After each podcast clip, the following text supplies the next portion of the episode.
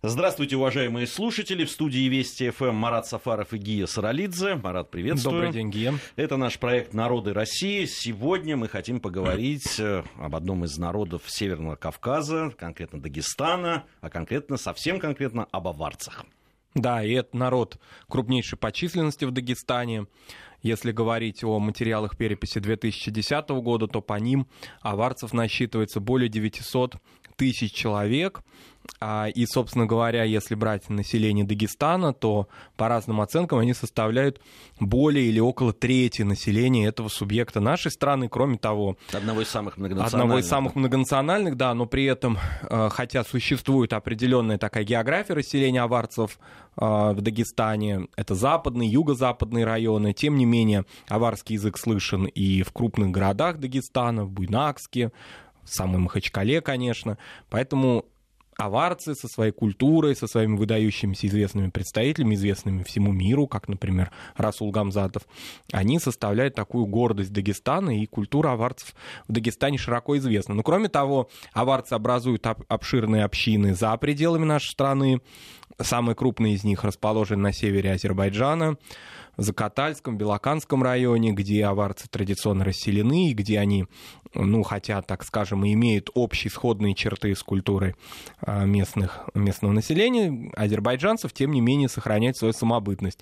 Есть небольшая аварская общность в Кварельском районе Грузии, есть обширная диаспора вообще за пределами бывшего Советского Союза, в частности, в Турции. Но говоря о таких дальних уже каких-то аварских расселениях, то здесь, конечно, нужно понимать, что это скорее потомки аварцев, поскольку все те народы, которые уходили с Северного Кавказа в XIX веке в Османскую империю, так называемые мухаджиры, они, конечно, уже с представителями современных северокавказских народов имеют такую опосредованную связь, я имею в виду в языке прежде всего. Конечно, они уже тюркизировались. Но так или иначе аварцы их тоже засчитывают в свой общий, да, счет. А, таким образом, аварское население можно может составить в мире сейчас более миллиона человек. А... Немного о происхождении этнонима аварец. Э, э, в общем, как все практически этнонимы, происхождение, оно такое не всегда ясное и прозрачное, но есть несколько Э, несколько версий э, по поводу происхождения. Да, есть несколько версий. А, большая часть, конечно, современных аварских и историков, и этнологов, и публицистов особенно связывают происхождение современных аварцев с аварскими государствами, в частности, с аварским каганатом, то есть со средневековыми образованиями, которые существовали. Но надо сказать, что эти территории существовали не на Северном Кавказе, а даже далеко за пределами его. И, конечно, какая-то генетическая связь между аварскими государствами, а, расположенными чуть ли не в Центральной Европе, и современными аварцами ну, вероятно, существует, как, например, между булгарами и там, казанскими татарами, между булгарами и болгарами современными. Вероятно, есть и такая взаимосвязь, или балкарцами, скажем. Но, конечно, эта связь опосредованная, поскольку при таком длительном периоде своего развития, а аварцы, конечно, народ автохтонный, коренной народ Северного Кавказа, тем не менее, а, взаимосвязь между аварскими государствами и современным дагестанским этносом, ну, она достаточно такая, ну, скажем так, сложные очень, и это только один может быть из компонентов. Возможно, этот один компонент дал, язык, э, дал этноним э, аварский. Кроме того, существуют и другие версии, существуют версии, как их очень модно да, на Северном Кавказе возводить к тюркским языкам. Да, там вот эта вот любопытная очень версия по поводу тюркского слова авар или Дерзком, авар, да. аварала, да, это дерзкие, такой воинственные, тревожные. Да, ну, возможно, это уже скорее какие-то поздние мифы, да, как это очень часто бывает, когда что-то желаемое выдается действительно. И часто эти этнонимы придумывают народы соседние, а не сами этносы. Кроме того, возводят, опять же, к полу такому легендарному правителю государства Сирир. Оно с V века существовало, и по арабо-персидским, ну, в основном даже вот фарсидским источникам о таком государстве мы знаем, и о правителе неком Аваре, который дал это имя. Возводить к именам правителей тоже древним. А, тоже очень распространенная практика формирования этнонимов. Поэтому вот такая, такие разные версии, вероятно, если их собрать воедино, то золотая середина-то и образуется, потому что понятно, что и аварское государство какое-то имело отношение к современным аварцам. Но надо, правда, заметить, что аварское государство древнее, это было кочевое государство, государство, ну, что-то подобное гунам, вот такого плана. И современные аварцы, древний оседлый народ, такого кавказионского э, типа антропологии, да, ну, конечно, мало может иметь отношение к, к тому этносу. О том этносе мы очень мало знаем. Ну, есть какие-то такие робкие археологические подозрение, что он был тоже европеоидный, а монголоидной была только его элита. Но все это очень-очень узкая, очень такая информация достаточно ну, приблизительная, что ли. Современные аварцы, вот почему я так заострил на слой публицисты, да, вот они, конечно, любят эту теорию, в отличие от профессиональных историков и этнографов махачкалинских, которые достаточно так осторожно да, возводит э, аварский этнос к древним кочевым каким-то культурам. А публицистам, конечно, это нравится, потому что есть какая-то взаимосвязь, например, между таким образом, между аварцами и, скажем, венграми, такая вот вроде бы э, оригинальная версия, что мадьяры тоже потомки древних аваров. Но это известная история. Вот, допустим, наверное, многие наши радиослушатели помнят такого публициста казахского Алжаса Сулейменова, который возводил там тюрков и находил у тюрков какие-то взаимосвязи с индейцами в Мексике. Вот, это был тогда модная его книга «Ас и я». Поэтому любой этнос древней истории, а, конечно, возводит свою родословную каким-то древним же архаичным культурам. Если по, по поводу антропологии, здесь же тоже очень много всяких версий. А, ну, аварцы относятся э, в наукой, во всяком случае, антропологической, к кавкасионскому типу, так называемому. Но там очень э, интересно, что э, говорится о трансформации каспийского типа антропологического да. в условиях высокогорной изоляции. Да, высокая, высокогорная изоляция, это означает, что аварцы относятся такое ну, как бы сказать, нельзя так, может быть, употреблять, но, во всяком случае, антропологи в своей узкой такой научной среде говорят к чистым расам, то есть к тем этносам, которые не подвергались на протяжении очень длительного периода а, своего существования каким-либо иным расовым вкраплениям ввиду климата, ландшафта и тех территорий, где они были расселены. То есть, условно говоря, вот тип аварского такого расового, да, расовой, ну вот внешности, да, он сформировался в значительной мере много веков назад. То есть они не подвергались влиянию других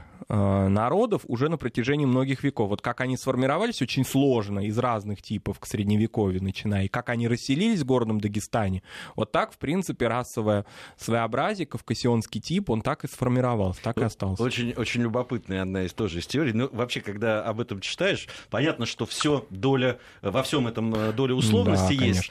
Там вот э, считается, что за пределами Кавказа, например, к кавказионцам наиболее близок так называемый динарский антропологический тип э, э, балкано-кавказской расы, как ее иногда да. называют. Это хорваты и черногорцы, например, да? Да, и тоже, казалось бы, может быть, так подумать, Кавказ, Балканы такие продуваемые ветрами регионы, в том смысле, что сколько разных народов, этносов и э, различных, да, внешнеполитических реалий там происходило, и как же так могли сохраниться такие первозданные этносы со Средневековья. Но, тем не менее, такие примеры антропологи приводят. И вот, в частности, аварцы один из классических примеров тех этносов, которые сохранили свое, свое такое вот свое расовое своеобразие. Хотя оно достаточно все равно распространено. Вот возвращаясь к древним аварцам, а, современные аварские публицисты любят повторять такую историю, она, безусловно, историческая, о том, что в VIII веке Карл Великий столкнулся с древними аварцами, но он их, правда, разгромил тогда, но тем не менее,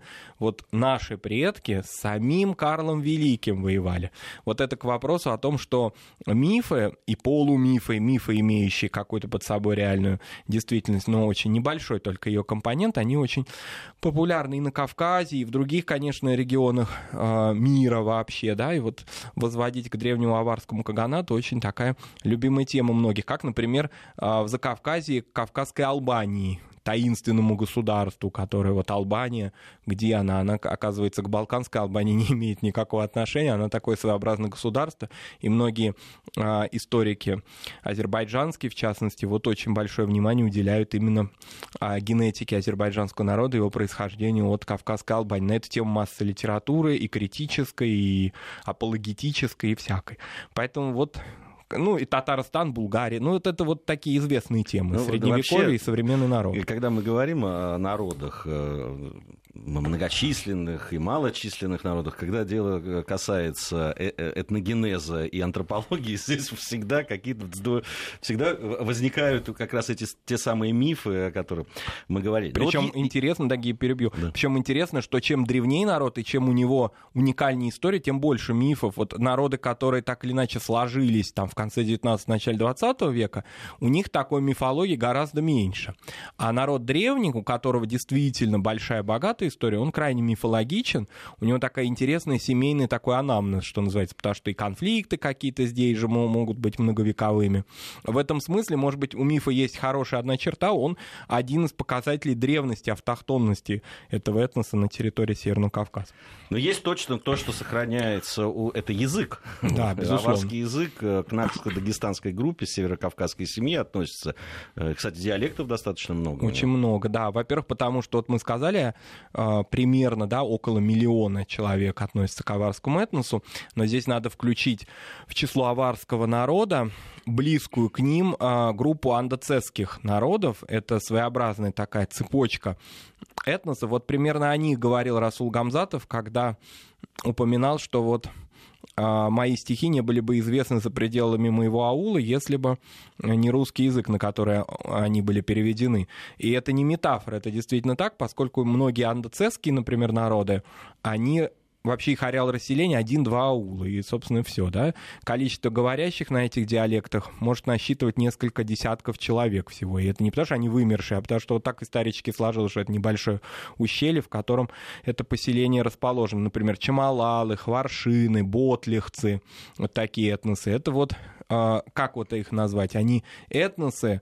реально, да, у них есть какой-то своеобразный уклад, или это этнические группы в составе аварского народа. Ну, в советское время долго не рассуждали, да, и, собственно говоря, все андоцесские народы были причислены к аварцам. В последних переписях возникают разные такие варианты, да, этого. Ну, так или иначе, понятно, что андоцесские народы, имея определенную бытовое определенное своеобразие, вот, например, в женском костюме, потому что нельзя говорить об аварской женской одежде, такого понятия нет. Мужская есть так или иначе, а, а женской нет. В каждом из аулов есть свое своеобразие ношение платка, цвета платка, э, накосных украшений у девушек, самого платья, собственно говоря. Вот. Есть только один такой вариант, который ну, соблюдает более или менее все аварки, да, это все-таки более яркое какое-то такое интересное своеобразие платья. Девушки замужней женщины, и пожилая женщина или вдова, она уже, так скажем, переходит к черному цвету в одежде.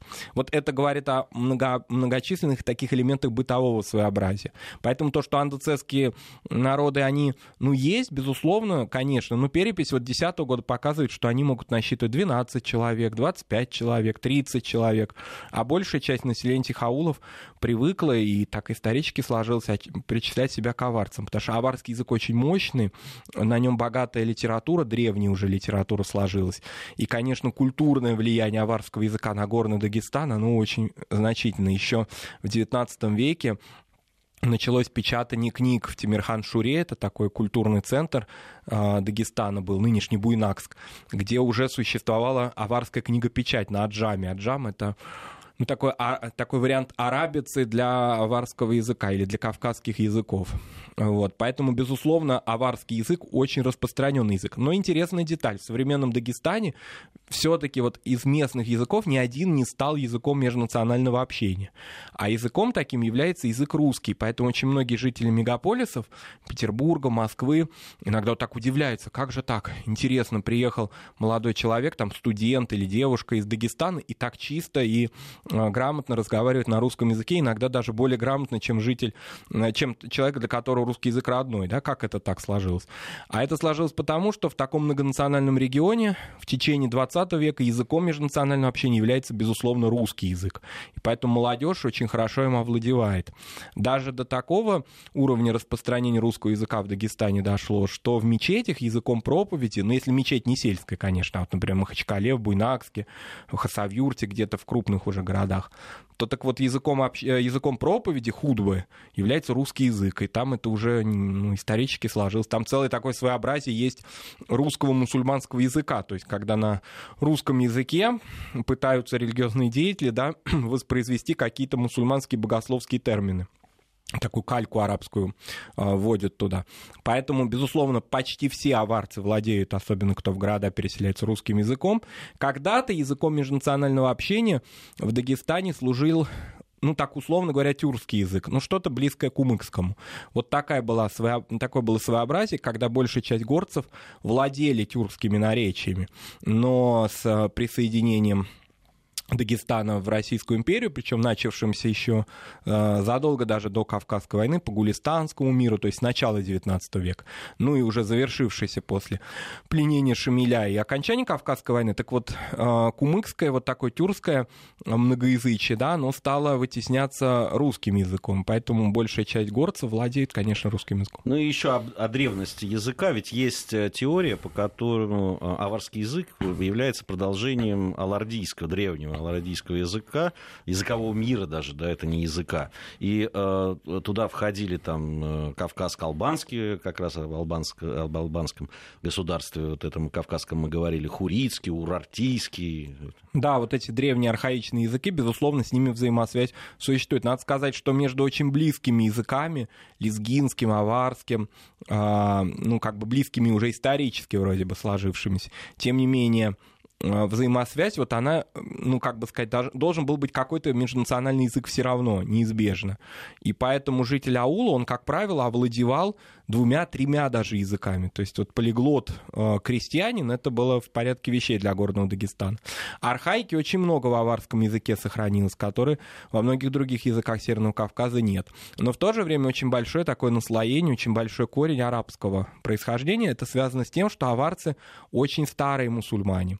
А аварцы начали принимать ислам еще в 14-16 веках. То есть у них, в общем-то, к концу 16 века сложилась уже новая религия. Хотя некоторые аулы принимали ислам до начала 19 века даже. Но так или иначе, это средневековый еще мусульманский народ. Поэтому арабизмов, фарсизмов, э, слов, которые связаны с исламским культом, в аварском языке достаточно много. А, надо здесь сказать, что Э, но вот как бы такая вот, такой процесс исламизации, он интересную закономерность привел. Ну, она может быть интересна в масштабах страны, в масштабах Северного Кавказа это, в общем, э, вариант достаточно рядовой. Аварцы исповедуют шафиитский ислам суннитского толка.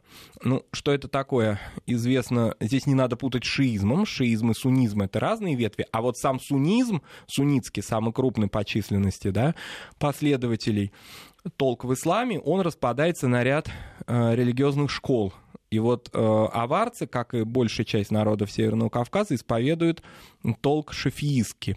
Ну, есть определенные там культовые различия, в принципе, они незначительны, но, тем не менее, вот аварцы любят говорить, что они принадлежат к школе имама Шафии. Вот об этом они говорят. Это историческая такая э, закономерность, которая для Э, Дагестана распространена. Ну, не для всего, но вот в частности для самого крупного дагестанского народа так есть. Вот, к примеру, допустим, другие мусульманские крупные народы России, как, допустим, татары или башкиры, они исповедуют ханафитский суннизм, а аварцы — шафиитские. Но, кроме того, в Дагестане очень распространены суфийские да, направления. Вот это интересно. Да, Кадирия, Накшбанди, вот такие школы. Э, ну, если говорить о дагестанском суфизме, может быть, многие, да, религиозные деятели не согласятся, потому что этот термин, он, конечно, из светской науки пришел, Конечно, это такое мистическое направление, которое подразумевает под собой наличие некого религиозного такого наставника, и а, его мюридов, да, то есть его последователей, которые, ну, как бы сказать, э, они разделяют его взгляды, входят в его школу. Это ни в коем мере не монахи, они семейные люди, они могут заниматься какими-то светскими занятиями, но так или иначе регулярно они с ним встречаются, получают от него наставления и участвуют в различных культах, в различных э, каких-либо таких религиозных обрядах часто, допустим, которые э, носят э, характер там поминовения Всевышнего, пророка, вот такие громкие бывают зикры. Зикры — это вот именно поминовение.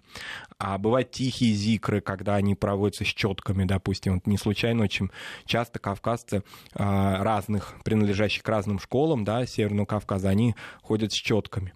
Это они как бы поминают Всевышнего постоянно, но тихо. А бывают громкие. Но громкие, правда, больше распространены не в Дагестане, а вот э, западнее, в Ингушетии, например, но тем не менее здесь тоже это есть.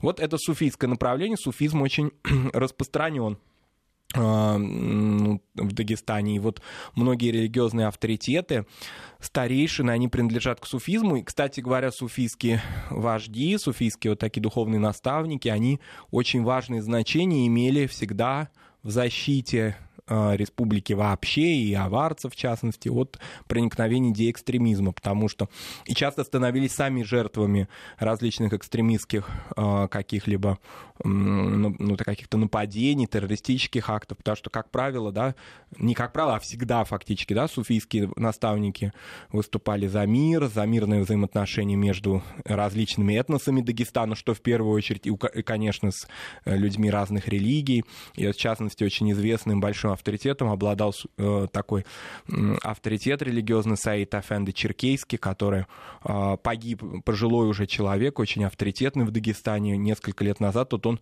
тоже стал жертвой, к сожалению, террористического акта.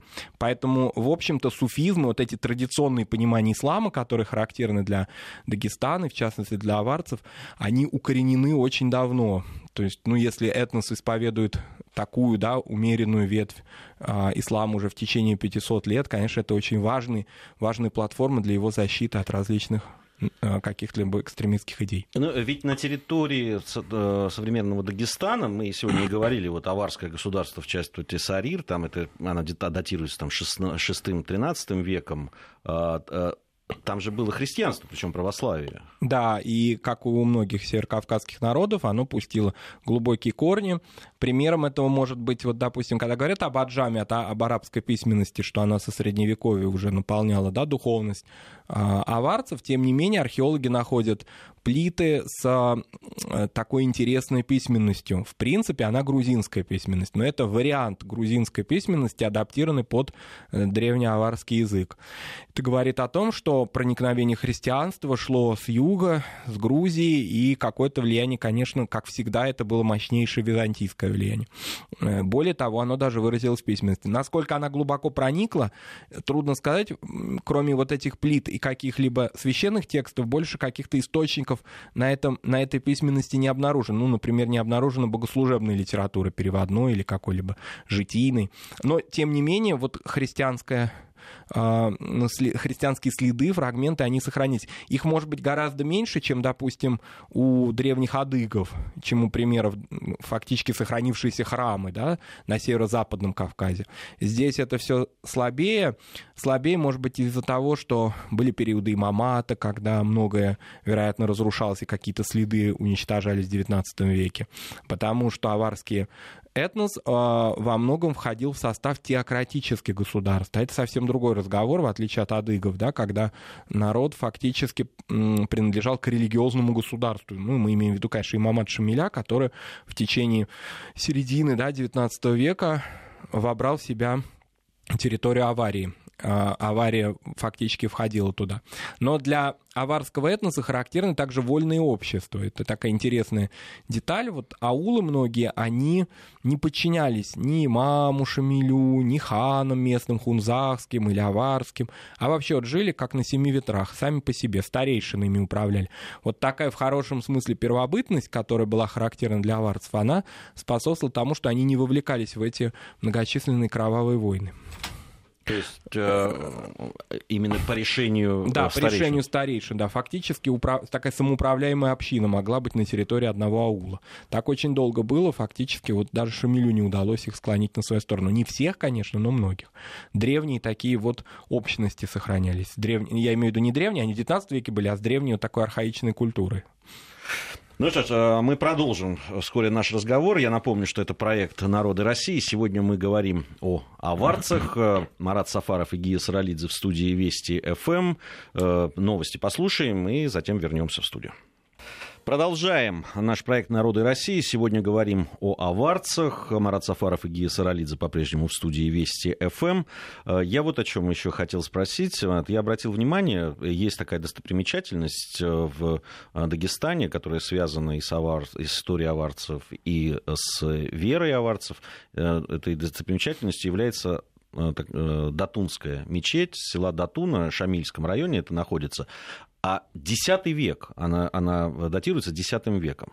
Да. То есть Иногда... это до такого массового принятия мусульманами? Как, вот как, как, как да. объяснить это? Это, во-первых, это связано с тем, что части Дагестана подвергались нашествию а, а, арабскому еще когда да, создавались арабские государства средневековые, и в этот период времени началось, начались первые волны распространения ислама. В основном они, конечно, затронули не горный Дагестан, а южный Дагестан. И поэтому очень многие мечети ведут свою историю, вот такую древнюю, а, скажем, Дербенская джума-мечеть, которая, в общем-то, не относится к достоянию какого-то конкретного народа Дагестана, она вообще общедагестанская такая святыня, она датируется еще раньше, да, веками. То есть она э, считается самой древней мечетью на территории нашей страны. Но это отнюдь не означает, да, что в этот период времени происходила исламизация. Кроме того, ну, безусловно, если мы подойдем к стенам этих мечетей, мы увидим, что кладка в них может быть, да, древняя, но тем не менее они многократно перестраивались и из-за землетрясений, и из-за различных военных конфликтов. Это скорее даты основания мечети, чем даты их построек. Вот. Но, тем не менее, говорить об исламизации скорее приходится уже в позднее средневековье.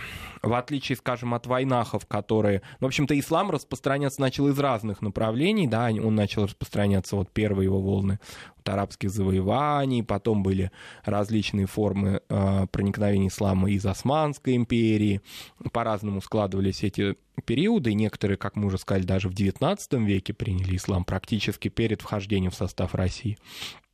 А, но, тем не менее, вот общей цифрой такой единой для аварцев называют 14-16 век. А мечети древние они почитают. Кроме того, там существует определенная не только этническая, но такая религиозная мифология, религиозные предания о э, распространителях ислама древних, приходящих на территорию Дагестана.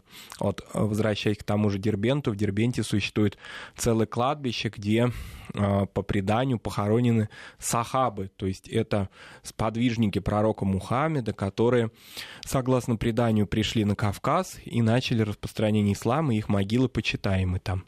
Вот. Для суфизма, кстати, очень характерны почитание могил, э, ну, их святыми нельзя назвать, есть такое мусульманское понятие авлия, оно близко к понятию христианскому понятию святой, но, конечно, не тождественно ему, да, потому что э, а, все-таки, ну, как-то вот э, различные, да, мусульманские вероучители говорят, что все-таки авлия это вот не святой, это скорее праведник, что. Вот. Но, тем не менее, иногда им приписывают и чудеса, например, чудеса исцелений. Так или иначе, могилы Авлия очень распространены в аварских селениях, и на них воздвигают, соответственно, иногда ну, не мавзолей, но какие-то памятные плиты и так далее. Вот эта суфийская традиция, она очень распространена, причем очень разных школ. Иногда даже шейхи могут принадлежать к разным тарикатам, к разным школам суфийским. В этом никаких у них нету противоречий. А вот еще интересная э, взаимосвязь и Э, древние, да, там какая-то коммуникация э, аварцев э, и соседней Грузии. Во-первых, в главной грузинской летописи Картлис Сховреба, что можно перевести как «жизнь Грузии» или «жизнь Картли», упоминается да, о аварцах. И в других источниках средневековых грузинских есть очень интересные штандарты такие, которые аварские, и там или герб аварии, где волк со штандартом. Вот э, такое очень распространенное э, изображение. Да, контакты с Грузией были очень э, частыми, особенно с восточно-грузинскими княжествами. И вплоть до установления границ союзных республик и автономных республик в начале 20 века эти контакты носили характер очень такой, ну, спорадический. Не было конкретных очерченных территорий, где могли расселяться только аварцы, где территория начиналась с другой республики. Классическим примером это является вот такая уникальная закатальская культура. Как это часто бывает, а, какой-то город, даже небольшой, он является средоточием многих народов, и на его основе формируется городская многоэтничная культура. Закаталинцы, они, в общем-то, трудно их отнести к какому-то этносу было. Ну, понятно, что разделялись они в религиозном плане. Кто-то был шиитом, азербайджанцем, кто-то шафиитом, значит, э, аварцем, а кто-то православным грузином. А, кстати говоря, в окрестностях Закатал жили еще и ингелойцы, а, есть селения, это, ну, так условно говоря, наверное, вы меня поправите, да, ну, условно грузины-мусульмане, да, можно так сказать. Грузины, которые исламизировались. Вот. И вот в закатальской культуре араб, а, аварский фактор был очень важен. Например, в той же кухне он был важен. И очень долгое время вот такое многообразие, лицо Закатальского округа составляла именно аварская часть, особенно сельскую местность. И вот в, в городе, на базарах это было заметно. Потом границы э, расчертились таким образом, что этот регион, он спорный был между Грузией и Азербайджаном в, э, после, собственно говоря, распада Российской империи. Но так или иначе он вошел в состав Азербайджана, он пограничный с Россией, из Грузии и до, а, собственно говоря, и Тбилиси, и до Северного Кавказа территория это достаточно близка. Вот таких примеров того, как аварцы могут в хорошем смысле вклиниться да, в состав, а, в черту как расселения других древних народов, стать очень важной частью этой городской именно культуры. Вообще аварцы очень такой городской народ, хорошо урбанизирован, несмотря на то, что, вот, как мы говорили, вот были эти самоуправляемые аулы, часто тухумные, да, родовые аулы, где одному роду принадлежали люди, да, и управлялись они старейшинами, тем не менее аварцы э, достаточно рано стали расселяться в русских городах-крепостях. И крепа, вот в этих, ну, допустим, торговую, ремесленную часть вот этой креп, э, жизни крепости они уже начали составлять. И в порте Петровске они стали селиться в будущем Махачкале, и в старом, уже названном нами сегодня, городе Тимирхан-Шура, Буйнакске они селились. Так что они достаточно быстро стали городским дагестанским народом. А что касается, возвращаясь к этому уникальному явлению, как самоуправляемой общины, а, это на своей основе формировало этот, этот образ жизни, на своей основе формировал и этикет своеобразный. Очень сложный этикет, который выражался, например, во взаимоотношениях людей а, при вступлении в брак, скажем, когда а, высчитывалось очень строго родовая принадлежность, чтобы не было кровосмешений. И взаимоотношения, допустим, не то, что там молодых людей и девушек, а даже какие-либо планы сватов о том, чтобы, да, там кто-то вступил из их детей в браки или тех людей, которые их представляли, вот сваты, например, они могли быть порушены из-за того, что находился какой-то, находился какой-либо элемент кровосмешения внутри этого тухума. Тухум — это род в широком смысле, такая большая родовая община. А, часто тухумы совпадали с одним аулом, но часто нет, когда в больших аулах, например, в Ботлихе а, или в Хунзахе могли жить несколько тухумных таких ветвей, да, и и тогда вступление в брак или какие-либо вот такие межличностные отношения между людьми, они строились на основе этого. Были, конечно, моменты, которые связаны, ну, это старые, известные, распространенные формы, они не только для Кавказа распространены, а, хождение имеют. Это избегание там невесток, невестками своих свекров, не называние по имени мужей очень часто. Вот эти вот такие архаичные черты, они не имеют отношения к исламу, это скорее то, что называется широким понятием адаты. Адаты — это народное право. Оно очень распространено в Дагестане и сейчас. Бывают такие, да, мусульманские религиозные деятели, которые выступают против адатов и говорят нет. Но это такие ортодоксы, скажем так. Особенно те, которые получили образование где-то не... Ну, где-то за пределами... Это не значит, что они там плохие или хорошие, но они пришли с каким-то своим уставом в чужой монастырь и вот выступают против хождения адатов, говорят, что адаты они э, не, носят, не, не относятся к исламу, не имеют отношения к религии, не находят подтверждений и так далее. Но ничего поделать с этим не могут. А даты очень крепкие, они очень прочные, и, собственно говоря, они тесно переплетены с мусульманскими а, бытовыми, например, правилами.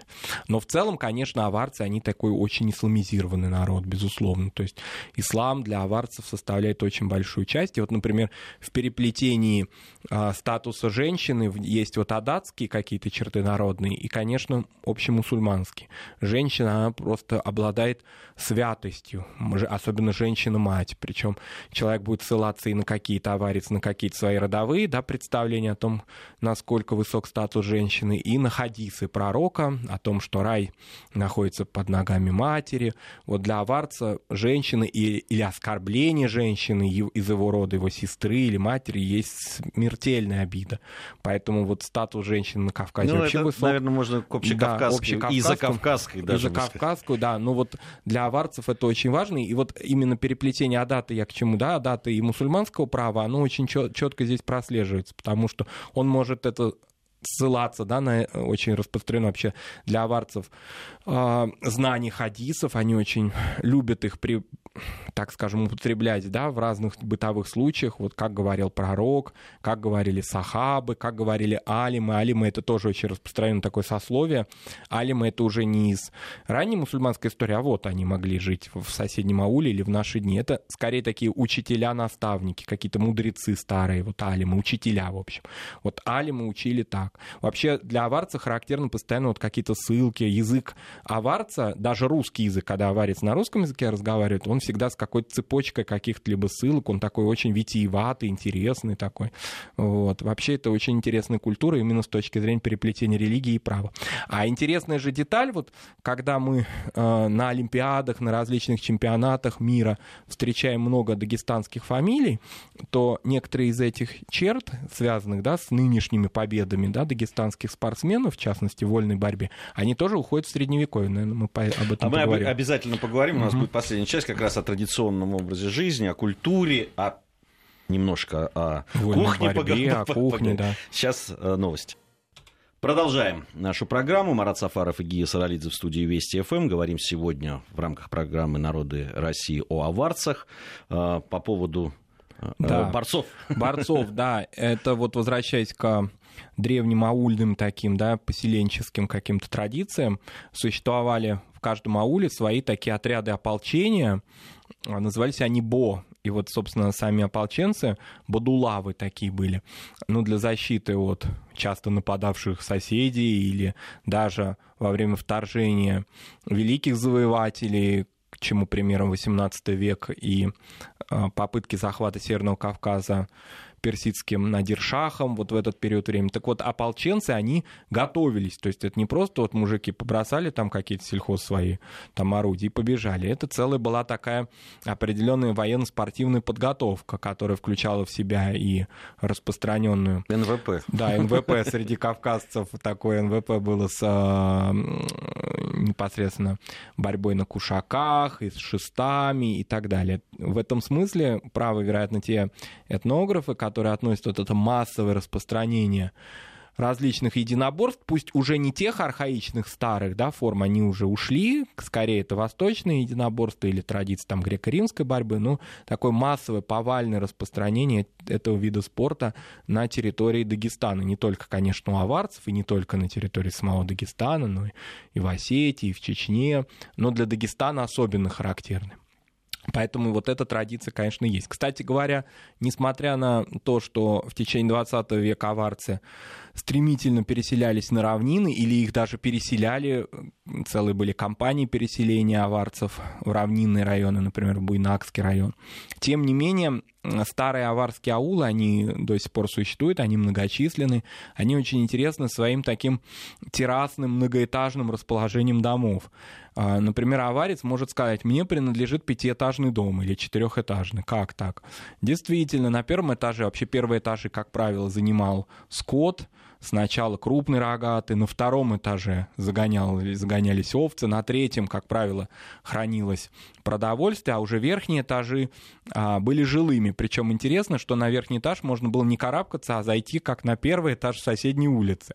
Вот эта аварская традиционная и вообще горская традиционная а, планировка домов, она во многих аулах старых, например, в Ботлихе, сохранилась до сих пор.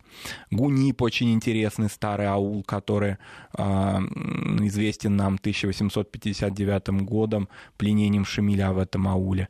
Аул Цаада, который известен своими выходцами, знаменитейшими уроженцами. Ну, конечно, Гамзат Садаса больше известен для дагестанцев.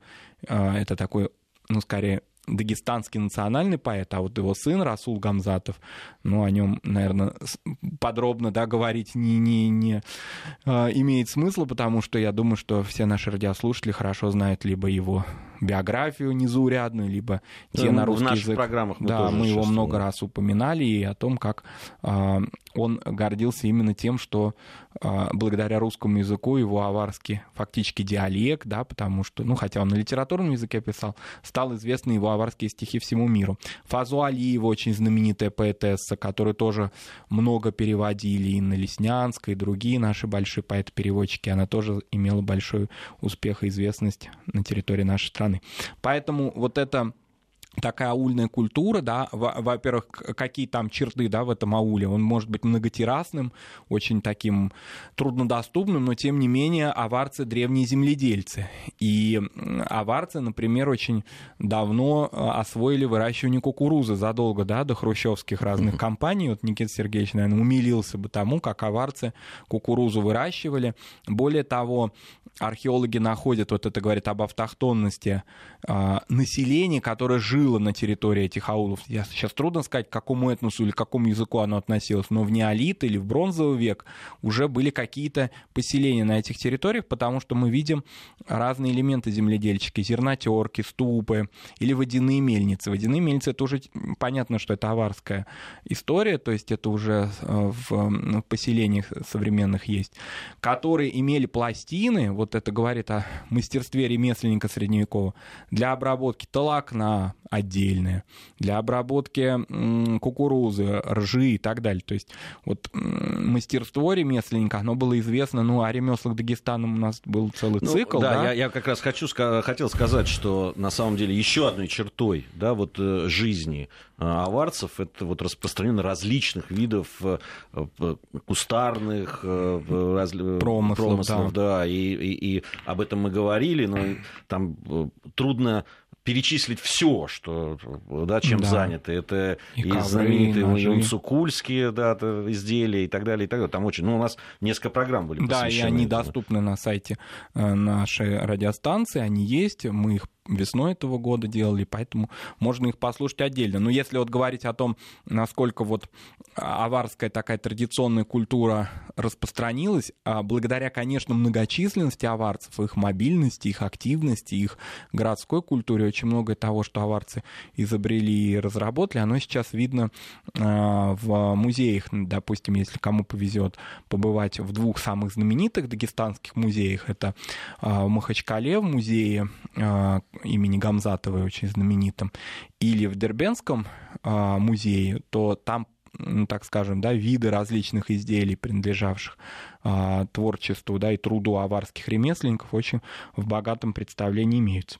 А, интересно есть деталь о том, что вот многие народы, они а, являются такими, ну, пограничными, что ли, между аварцами и другими этносами. Это говорит о мощности аварской культуры. Есть такой Дагестань народ, немногочисленный, арчинцы.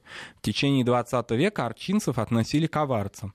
А при этом арчинцы разговаривают на лезгинском языке. На лезгин, ну, относится их язык, да, их диалект к лезгинским языкам. Тем не менее, вот они такие переходные. Сами, если мы у них спросим, они скажут, мы арчинцы. Но демографы и этнографы всегда их относили к числу а, аварцев. Тем не менее, на аварском языке так как таковом они не говорили, но бытовое влияние, культурное влияние аварское, конечно, на них ощущалось. Ну, в общем, если вот брать, я думаю, что вообще о народах Дагестана, да, а, можно делать прям отдельные программы, даже каждый из них с богатейшей своей культурой, но вот если брать э, вот это а, число народов, которые отнесены законодательно, надо сказать, несмотря на многочисленные, да, вот такие народы, э, численность которых не превышает там 150 человек фактически. Есть этносы, которые в законодательстве Дагестанской республики перечислены в качестве коренных. И в частности они благодаря этому имеют возможности реализовывать и образование на своем языке, и особенно уникальным таким явлением, я часто его упоминал уже, это а, наши коллеги из ГТРК разных регионов. Но вот если мы там обращались к ГТРК там каких-то ну, регионов сибирских, то там ну, на русском и на языке коренного народа. То в Дагестане ГТРК Дагестан, а, входящий в холдинг ГТРК, они вообще вещают чуть ли не на 10, а может быть поправят и большем количестве языков. И аварская студия тоже одна из самых активных. И вот очень интересно, это доступно и в интернете можно послушать. Просто звучание, мелодику самого языка понять. Даже если это рядовой какой-то новостной блок, тем не менее, вот звучание этого языка и непохожесть разных языков, и в то же время уникальность того, что все они находятся в рамках одного региона, и исторически так уже сложилось, и никакого разделения между ними нет. Вот это, конечно, очень интересное явление. Ну и о баварской кухне надо сказать. Э, основа, наверное, как у многих народов Дагестана, да и не только Дагестана, главное такое блюдо это хинкал. Да, причем не путаем его с известным каждому россиянину хинкали. Хотя, конечно, вероятно, какая-то, может быть, корневая основа есть. Вот. Но хинкал это, конечно, не пельмени, вообще совсем никакого к пельменям или к принципу да, изготовления, отваривания вот, а, не относится. Это скорее кусочки теста, которые отваривают в бульоне, без, они без мяса. Мясной бульон он отдельно. И, собственно говоря, хорошая хозяйка, она всегда выложит на стол а, хинкал отдельно в одну тарелку, бульон она нальет мясной, в котором отваривались эти кусочки теста в пиалы, в какие-то, соответственно, емкости, им запивать можно, и на отдельную тарелку выложит отварное мясо. И еще, может быть, положит в отдельную емкость соусы различные. Причем соусы, вот если дальше от Дагестана, подальше на запад, например, в Чечню или в Ингушетию, то там чесночная основа, она очень важна, то в Дагестане это скорее чесночно-томатные такие соусы, острые, которые, вот, собственно говоря, а, тоже является важной частью. То есть это такая целая церемония а, поедания хинкала. Он э, из нескольких, несколько а, таких э, раскладок посуды требуется для того, чтобы это блюдо подготовить. А есть простой вариант, он называется чабанский хинкал который распространен, ну, согласно своему названию, да, среди чабанов, среди пастухов, им жены их а, во время, ну, они уезжают, допустим, да, им высушивают фактически тесто, такие рулоны делают, ну, колбаски, скажем так. И дальше, когда они находятся на пастбище, они просто рвут эту, эти колбаски на маленькие, а, собственно говоря, кусочки теста. И уж, конечно, без всяких церемоний отваривают их и часто едят их прямо в бульоне.